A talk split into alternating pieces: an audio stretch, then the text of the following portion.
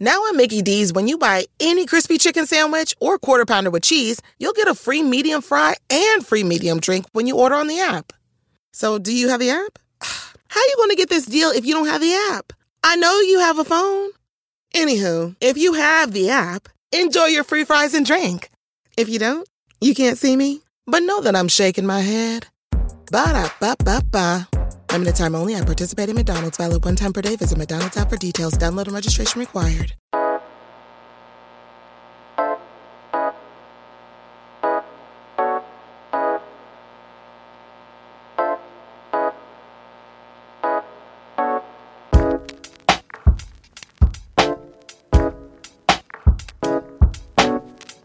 Salve a tutti, ascoltatrici e ascoltatori di Pink and Roll Podcast, ben ritrovati. Se in questa puntata vi aspettavate un altro ospite clamoroso, mi dispiace per voi perché purtroppo stavolta sono da solo.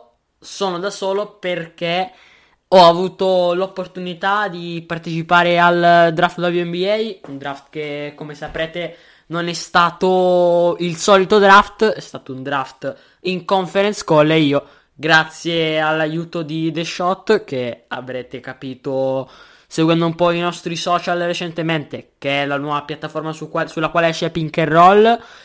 Dicevo, grazie a The Shot ho avuto la possibilità di partecipare alla conference call con i migliori prospetti di tutta America. Dunque sono qui per raccontarvi questa esperienza che è stata davvero davvero incredibile.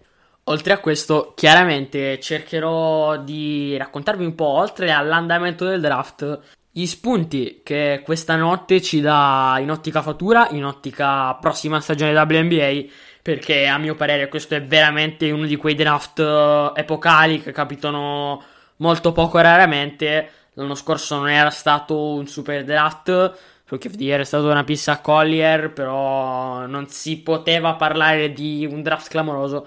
Quest'anno sì, è principalmente per il nome di Sabrina Ionescu, prima scelta a mani basse, probabilmente dal giorno in cui è stata fatta la lottery e le New York Liberty hanno vinto la lottery e hanno preso la prima scelta, si sapeva che Sabrina sarebbe stato il numero uno, però davvero ricordo pochissime giocatrici che sono state attese con così tanto hype alla loro chiamata di prima scelta. Si potrebbe fare praticamente una puntata a parte solo su Sabrina Ionescu, anzi sarebbe un'idea che sicuramente vi riproporremo in futuro.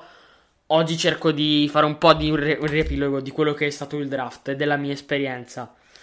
Innanzitutto eh, la cerimonia in videoconferenza chiaramente non poteva avere lo stesso significato della draft night al Berkeley Center però alla fine le giocatrici hanno tutte espresso comunque la loro gioia per essere entrate nella lega più importante del mondo. Dunque, la serata si è aperta con uh, uno splendido gesto da parte del front office della WNBA, di tutti i front office delle squadre WNBA che hanno voluto attribuire una scelta delle scelte onorarie alle più giovani e promettenti giocatrici vittime dell'incidente di Calabasas del 26 gennaio, quello in cui hanno appunto perso la vita Kobe Bryant, la figlia e compagni, le sue compagne di squadra della Mamba Academy e relativa famiglia. Quindi, come detto, sono state tributate Gianna Bryant, Alice Altobelli e Peyton Chester, le tre giovani promesse del basket femminile che purtroppo non potranno mai dimostrare il proprio talento, sono state onorate come draftees honorary, cioè scelte onorarie del draft, sono state mostrate le loro tre canotte, mm, non c'era ovviamente una squadra in particolare se non quella della Lega intera, la WNBA appunto a rappresentare l'intera lega, la WNBA, è stata la commissioner Katie Engelbert che ha aperto le danze con uh, il suo discorso, le sue parole, delle parole in cui è emerso comunque il chiaro, il chiaro invito a restare nelle proprie abitazioni, il pensiero a tutte le famiglie delle vittime americane e anche il desiderio comune di onorare Gigi Payton e Chester. Tra le altre cose, per inciso, la signora Engelbert è stata tra i commissioner di tutto il mondo dello sport americano che hanno partecipato al meeting con il presidente Trump, durante il quale il numero uno degli Stati Uniti ha espresso la sua volontà di tornare a fare sport quanto prima, ovviamente sempre rispettando le misure di sicurezza, a dimostrazione di come ci sia l'intenzione di far partire questa stagione WNBA sebbene non siano ancora chiari i tempi, le tempistiche sono veramente un'incognita. Ad oggi abbiamo solamente un rinvio a tempo indeterminato dell'inizio della stagione e questo draft che giustamente si è svolto a distanza. A proposito di questo format, verso il quale molti erano assolutamente curiosi, me compreso, devo dire che tutto sommato non è stato un dramma le ragazze hanno chiaramente sottolineato che nei loro sogni volevano stringere mano al commissioner, prendersi il cappellino della propria franchigia, come, come hanno fatto tutte coloro che le hanno precedute, eppure diciamo che non è stata la, la cerimonia peggiore che potessero immaginare, soprattutto di questi tempi. In ogni caso, tutte le atlete hanno cercato in qualche modo di riprodurre l'atmosfera classica del draft, riunendosi con le proprie famiglie sul divano di casa, che non sarà il tavolo del Berkeley, però comunque ha quel non so che di familiare che è emerso in questa serata molto molto particolare rispetto alle abitudini canoniche della WNBA. Non solo, pure l'outfit è stata una cosa che le giocatrici hanno curato e nonostante fossero costrette a restare tra le mura di casa con eh, anche una sorta di competitività, come capita in ogni draft per il miglior vestito della serata, ovviamente con le dovute proporzioni. Arrivando al succo del draft, ovvero alla prima chiamata, all'inizio delle chiamate, quando è partito il time clock, che era solamente una grafica della trasmissione di ESPN, che è stata l'unica e principale promotrice di questo draft online, dicevo, dal momento in cui è partito il conto alla rovescia, non penso che ci fossero molti che avessero dubbi che il nome pronunciato per essere la prima scelta di questo draft fosse quello di Sabrina Ionescu. Ripeto, si potrebbe davvero aprire una parentesi a parte su di lei. Cerco in questa sede di fare un piccolo taglio, di accorciare e di riassumere. La Ionescu è, secondo molti, io sono tra questi, la migliore giocatrice collegiale della storia. Numeri davvero spaventosi, triple doppie, come se piovessero. Il suo approdo in WNBA non poteva che passare dalla prima scelta, per forza di cose. Perciò il fatto di non essere riuscito a fare una domanda non mi sorprende né mi delude, in quanto nella call, quando è stata chiamata lei, c'era veramente un numero spropositato di giornalisti di ogni tipo, di ogni livello, di ogni nazione. Per farvi capire, venivano chiamati i nomi a turno per uh, chi dovesse fare le domande e l'ultima domanda accettata è stata quella della CNN. Quindi obiettivamente io ho capito che se la CNN è stata l'ultima tra quelle che sono state accettate, figuriamoci se io avessi potuto avere la possibilità eh, di fare una domanda a Sabrina. Già il solo fatto di essere nella stessa, essere stato nella stessa call con lei, per me è qualcosa di straordinario. Tra l'altro, piccola parentesi, non so se vi interessa, ho scoperto che dice continuamente I mean, che è un intercalare abbastanza comune tra gli americani. E beh, non mi aspettavo, ecco, che lo pronunciasse così tante volte.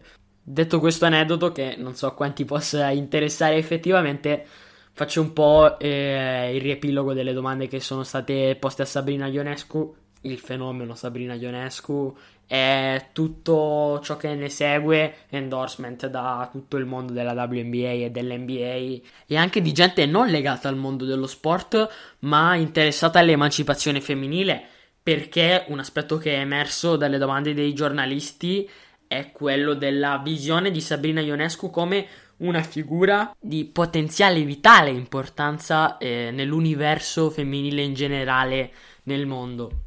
In ogni caso, tralasciando gli aneddoti sul suo I mean continuo, Reputo Sabrina Ionescu, oltre che una giocatrice clamorosa, una persona davvero con una mentalità pazzesca.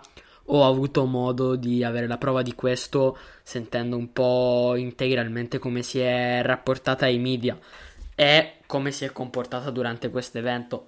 Sembra che l'attesa che si è creata attorno a lei, l'hype che c'è stato per questa chiamata e l'hype che ci sarà per questa sua stagione da rookie, l'abbia preparata ad affrontare questa situazione in modo da essere pronta a gestire la pressione, anzi ad azzerare la pressione. E da quello che ha detto si evince chiaramente questo aspetto. Sentite un po' qua questa sua risposta a una domanda sul tema che gli era stata posta. Uh, yeah, I mean, of course, and you know, I, I know that there is a lot of pressure, but um, I think I'm really just excited to take that on and, and see where it takes me, and just excited to use that as you know motivation to continue to get better in, in all aspects of my game. And so um, I'm really just seeing the positive side of, of all of that, and just excited for the next opportunity. Niente pressione, positive vibes, sembrava quasi che si aspettasse già tutto questo, che si aspettasse le domande dei giornalisti. Non vorrei tornare sempre lì, però Sabrina si è praticamente sempre allenata con Kobe Bryant, che ha più volte definito come il suo mentore e lui stesso aveva dato più di un suo endorsement alla prima scelta delle New York Liberty. Ecco, questo aspetto della personalità di Kobe Bryant probabilmente si nota in Sabrina Ionescu e nel suo Love for the Game. Proprio per questo motivo le New York Liberty hanno trovato finalmente un volto per la grande mela che possa riportare gli, app- gli appassionati a ritrovarsi in un personaggio sportivo, anzi in un personaggio cestistico a New York e questa cosa è stata sottolineata e proposta a Sabrina dalla maggior parte dei giornalisti newyorkesi, tutti stragasati, New York Times uh, compreso, il che rende parecchio l'idea del Ionescu Effect. Ah già, oltre a lei ci sarebbe stato anche il resto del draft, altre 11 giocatrici chiamate e tutto il resto inevitabilmente sono state oscurate dalla grandezza della legacy già iniziata di Sabrina, eppure dopo di lei sono state chiamate giocatrici di altissimo livello, di tutto rispetto, che per questo motivo non posso assolutamente definire comuni mortali, perché se finisci al primo giro del draft WNBA sicuramente non sei un comune mortale.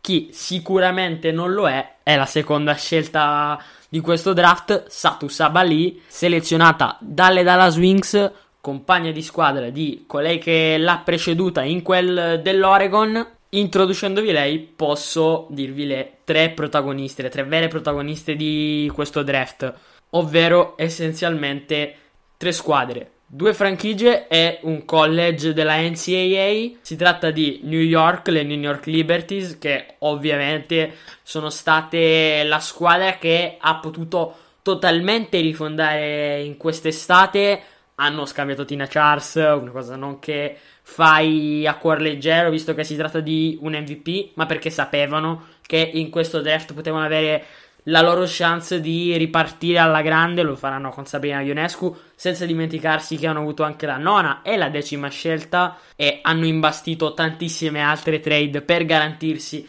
un futuro roseo. Altra franchigia che aveva il cerchietto rosso su questo draft erano le Dallas Wings che avevano un numero infinito di scelte, alcune delle quali si pensava potessero essere scambiate, così è stato, alcune sono state cedute, ma gran parte sono state tenute, come la seconda, Satu Saballi, che è sicuramente il nome nuovo, il nome in più per uh, Dallas in questa stagione.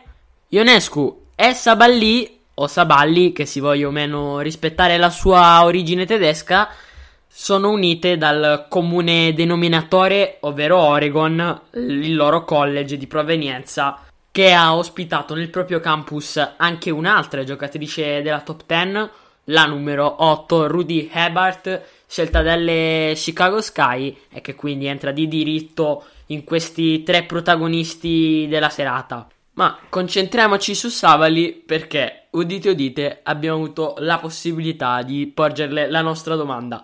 Prima di arrivare a questo volevo un po' farvi una sua presentazione. Come detto, spalla di Sabrina Ionescu nell'Oregon che tanto ha fatto sognare gli appassionati di college basketball femminile.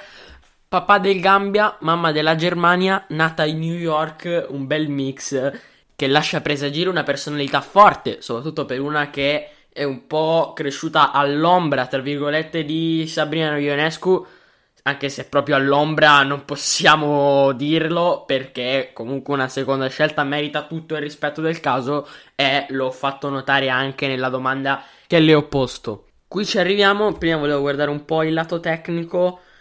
Satu è stata una delle migliori tiratrici da 3 dello scorso NCAA, 37.8% dall'arco, ma quello che l'ha davvero resa appetibile in ottica WNBA è la sua versatilità e la sua capacità di poter difendere su tutti. Non a caso le Dallas Wings l'hanno preferita alla terza scelta Lauren Cox, che poi si è accasata all'Indiana Fevers, nonostante eh, la stessa Cox fosse un prospetto che le Wings avevano già approfondito, avevano avuto più contatti con lei, Prima però che eh, Saballi si dichiarasse per il draft, si è dichiarata eleggibile piuttosto tardi, però eh, al momento in cui si è resa disponibile, Dallas non ha potuto non fendarsi su di lei come appunto best available player alla seconda scelta. Bene, adesso vi racconterei un po' come siamo arrivati a fare la domanda a Satu e è un po' il mio modo per riepilogare questa esperienza che ho vissuto.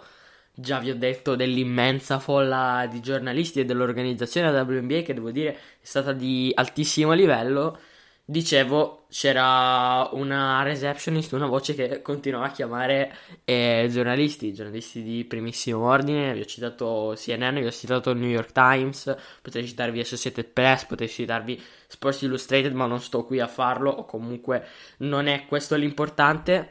E quindi c'ero io che continuavo a prenotarmi, e seguivo le indicazioni per fare una domanda, continuavo a tartassare la mia tastiera per cercare di farmi spazio e continuavano a chiamare nomi e io non sentivo le nove, al che eh, stavo quasi per rassegnarmi quando, praticamente al termine dello spazio dedicato alla seconda scelta, sento la voce quasi metallica della guida che, che era abituata così tanto a chiamare e chiamare nomi che sembrava veramente una voce preimpostata dal computer Comunque la sento pronunciare in modo abbastanza maccheronico. Non so se io sono scarso con lo spelling o A, lei se ne fregava della pronuncia, B, non riusciva a pronunciare il nome italiano. Comunque, sento chiamare il mio nome un po' storpiato, il nome del, della testata di The Shot. A quel punto mi accingo a fare la mia domanda.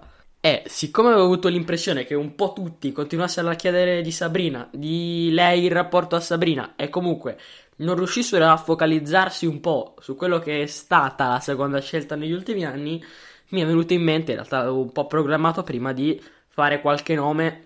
Chi mi conosce sa che sono uno che vive un po' nei momenti a Marcord, però alla fine credo non sia uscita una cosa pessima, anzi. Quindi vi faccio ascoltare domanda e risposta. Question comes from the line of Gaidano Gorgoni from the shop.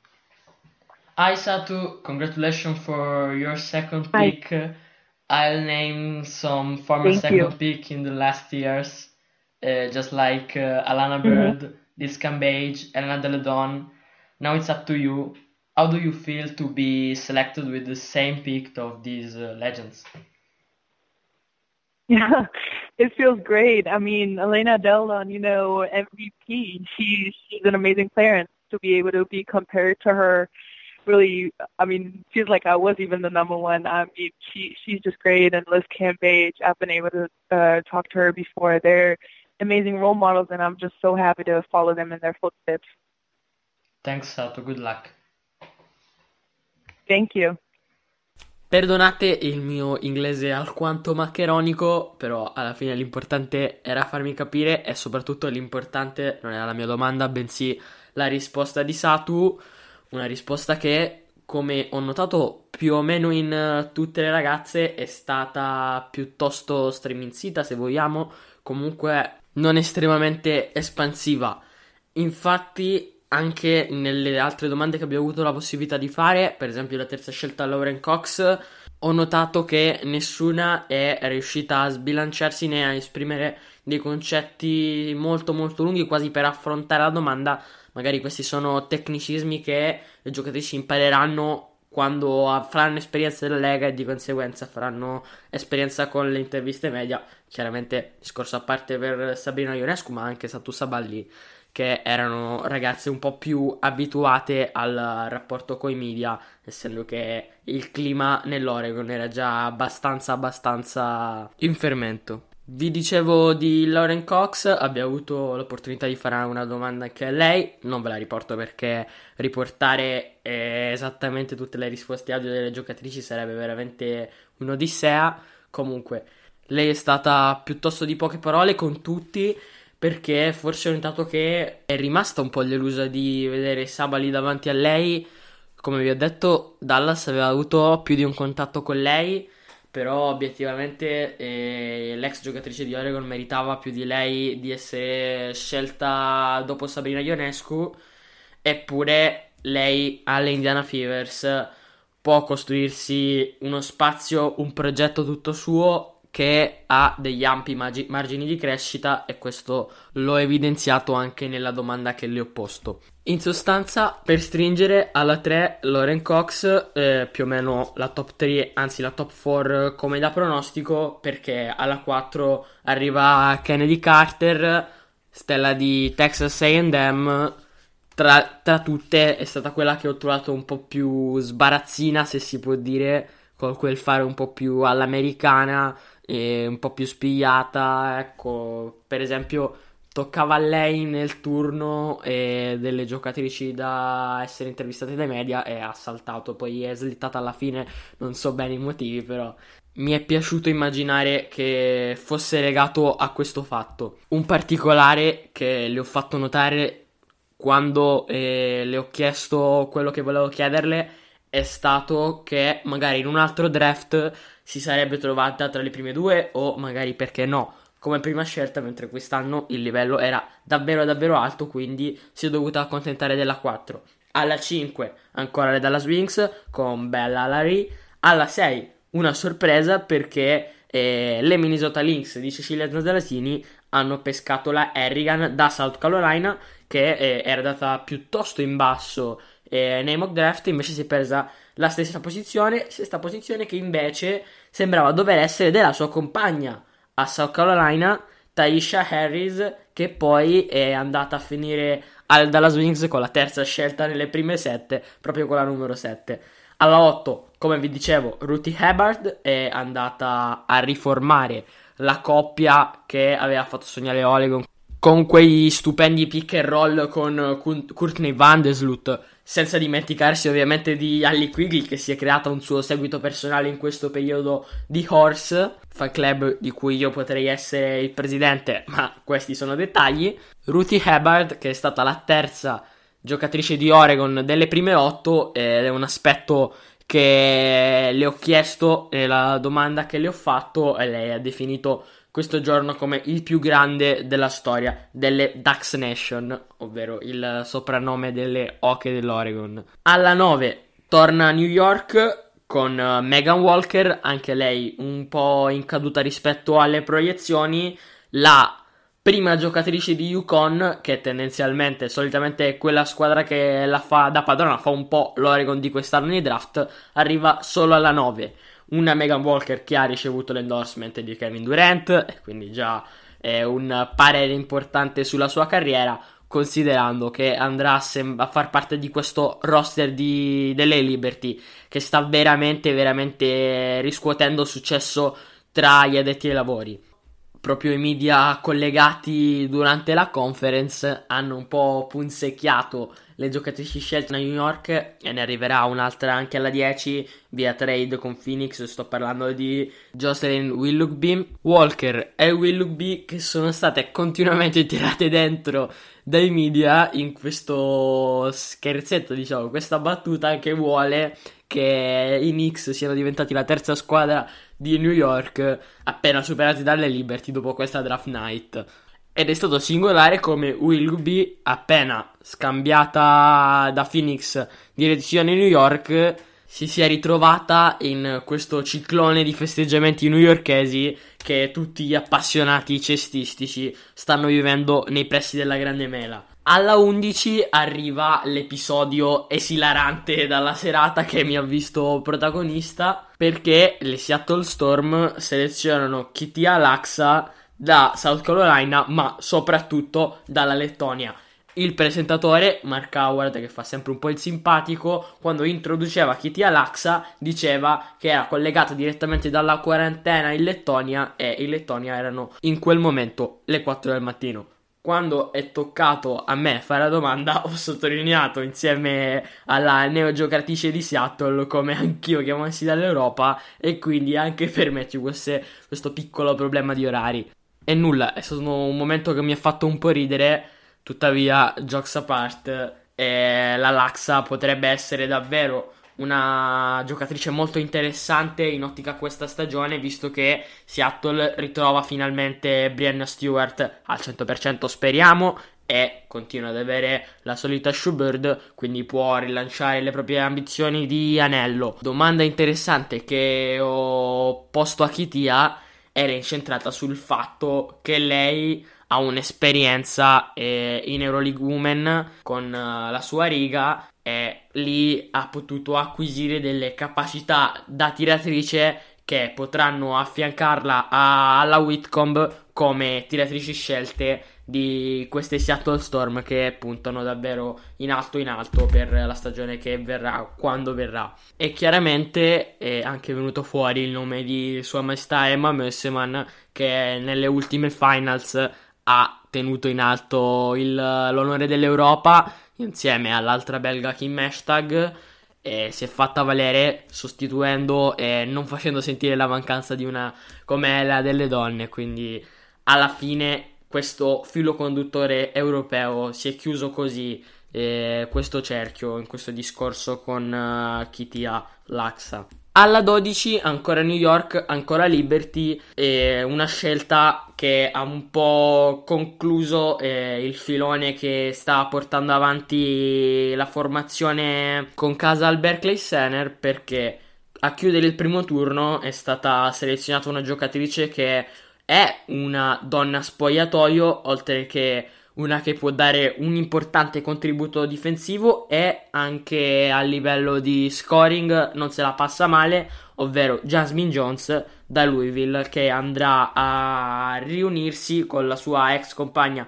proprio al college di Louisville, ovvero Asia Dur. Con lei, oltre a concludersi il primo turno e le scelte importanti eh, di questo draft, si è conclusa anche la mia esperienza, la mia sessione di domande che è stata molto intensa e per questo devo assolutamente ringraziare The Shot. Se vi interessa un ulteriore approfondimento tecnico, giocatrice per giocatrice di questo draft, eh, in cui magari si potrà anche andare a vedere chi è stato scelto oltre i 12 del primo turno e ci sono stati nomi che mi aspettavo di vedere più in su, uscirà un approfondimento più dettagliato nei prossimi giorni. Quindi restate connessi. Per quello che riguarda la mia personalissima esperienza con la Draft Night è tutto. Vi do appuntamento alla prossima, magari con il ritorno di un ospite, magari di alto livello. Come di consueto, rinnovo il mio augurio di buona salute classico. Stay safe, buon proseguimento da Pink Roll Podcast.